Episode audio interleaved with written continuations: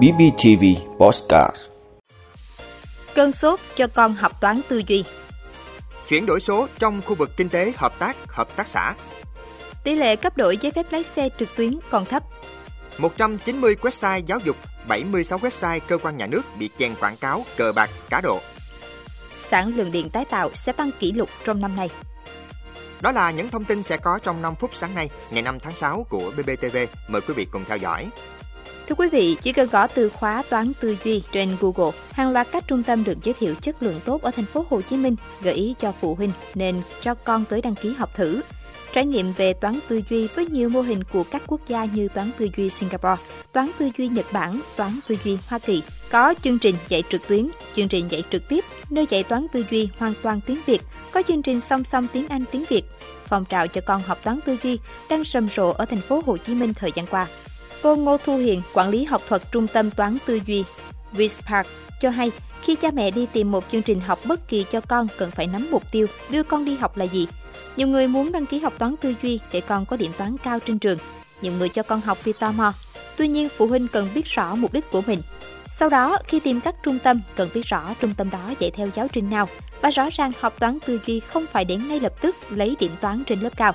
Điểm số chỉ là một kết quả trước mắt, không phải là một hướng đi lâu dài bền vững với toán tư duy. Ông Phạm Châu Lịch, giám đốc chuyên môn hệ thống toán tư duy Magnasium Việt Nam, chỉ ra nhiều hiểu lầm cơ bản của phụ huynh khi cho con đi học toán tư duy. Có phụ huynh nghĩ rằng toán tư duy là một loại toán khác biệt hoàn toàn so với chương trình toán mà các học sinh học ở trường theo sách giáo khoa của Bộ Giáo dục Đào tạo. Có phụ huynh lại hay kỳ vọng và so sánh sự tiến bộ, phát triển tư duy của con mình với các học sinh khác mà không để ý rằng việc phát triển tư duy của các em sẽ tùy theo năng lực của từng em. Cha mẹ chỉ nên xem xét và so sánh sự thay đổi của mỗi em theo mỗi giai đoạn học tập của các em để thấy được sự tiến bộ nhiều hay ít.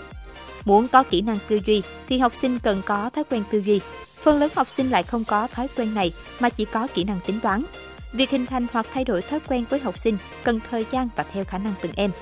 Các em học sinh càng quen với lối học rập khuôn, máy móc thì càng cần nhiều thời gian để thay đổi.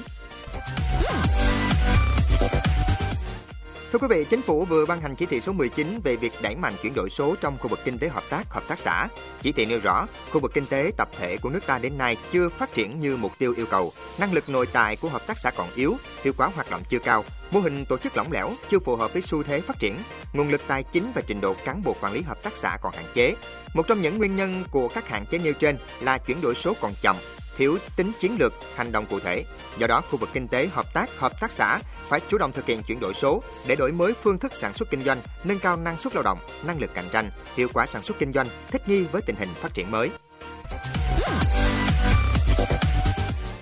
Thưa quý vị, Bộ Giao thông Vận tải vừa đề nghị Ủy ban nhân dân các tỉnh thành phố tăng cường việc thực hiện và giải quyết thủ tục hành chính trên môi trường mạng, trả kết quả dịch vụ bưu chính công ích đối với việc cấp đổi giấy phép lái xe. Theo Cục Đường bộ Việt Nam, bình quân mỗi ngày chỉ có hơn 100 giấy phép lái xe được cấp đổi qua dịch vụ công quốc gia.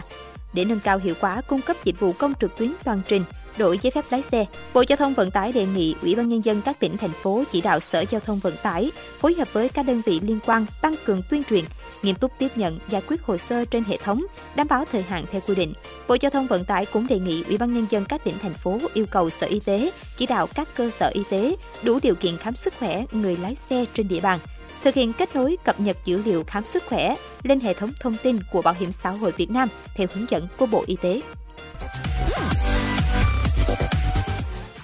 Thưa quý vị, công ty công nghệ an ninh mạng quốc gia Việt Nam NCS vừa cho biết sau hơn một tháng phát hiện nhiều địa chỉ trang web của cơ quan quản lý cơ sở giáo dục Việt Nam với tên miền .edu.vn và .gov.vn bị chèn quảng cáo cờ bạc cá độ thì hiện nay vẫn còn hàng trăm website gặp tấn công tiếp tục tăng so với thống kê tháng 4 năm 2023. Việc hacker tấn công chèn quảng cáo cờ bạc cá độ không phải là mới và được cảnh báo rộng rãi. Tuy nhiên, kết quả ra soát lần này cho thấy phản ứng ở các khối giáo dục và cơ quan nhà nước là tương đối khác nhau. Cụ thể, trong khối nhà nước khá tích cực và đã giảm được hơn 50% số website bị ảnh hưởng, chỉ còn 76, thì khối giáo dục lại ngược lại, số lượng tăng nhẹ 11%, 190 website bị chèn mã độc hại so với cách đây hơn một tháng. Điều này phần nào phản ánh về thực trạng nhân sự chuyên trách về an toàn thông tin ở các cơ quan tổ chức tại Việt Nam. Những đơn vị nhà nước có bộ phận IT chuyên trách nên khả năng xử lý tháo gỡ mã độc tốt hơn, trong khi các cơ sở giáo dục hầu như không có bộ phận chuyên trách này, nên tình trạng vẫn không được cải thiện nhiều so với sau khi được cảnh báo. Ngoài ra, một số website có biểu hiện bị tấn công lại nhiều lần cho thấy cách các quản trị xử lý sự cố không thực sự triệt để, dẫn tới hệ thống vẫn còn chứa lỗ hỏng và hacker có thể xâm nhập trở lại. NCS khuyến cáo quản trị viên cần ra soát tổng thể từ thiết kế hạ tầng, cấu hình an ninh, quy trình vận hành đến mã nguồn của website, cập nhật đầy đủ các bản vá lỗ hỏng, xây dựng các phương án giám sát 24 trên 7 để phát hiện chủ động và kịp thời.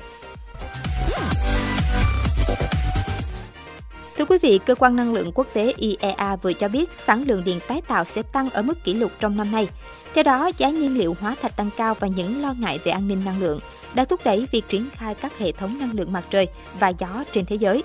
Trong báo cáo mới công bố, IEA cho biết công suất năng lượng tái tạo bổ sung trên toàn cầu dự kiến sẽ tăng thêm 107 GW lên hơn 440 GW vào cuối năm, đưa tổng công suất điện tái tạo của thế giới dự kiến sẽ tăng lên 4.500 GW vào năm tới, bằng sản lượng điện của Trung Quốc và Mỹ cộng lại. Trung Quốc sẽ củng cố vị trí đầu bảng trong lĩnh vực này, chiếm 55% tổng bổ sung toàn cầu trong năm nay và năm tới. IEA cho biết năng lượng gió được dự báo sẽ phục hồi trong năm nay với mức tăng trưởng 70% so với cùng kỳ năm ngoái sau 2 năm trì trệ. Sự gia tăng chủ yếu là do việc hoàn thành các dự án đã bị trì hoãn do các biện pháp COVID-19 ở Trung Quốc và các vấn đề về chuỗi cung ứng ở Mỹ và châu Âu. Cảm ơn quý vị đã luôn ủng hộ các chương trình của Đài Phát thanh truyền hình và báo Bình Phước. Nếu có nhu cầu đăng thông tin quảng cáo ra vặt, quý khách hàng vui lòng liên hệ phòng dịch vụ quảng cáo phát hành số điện thoại 02713 887065. BBTV, vì bạn, mỗi ngày.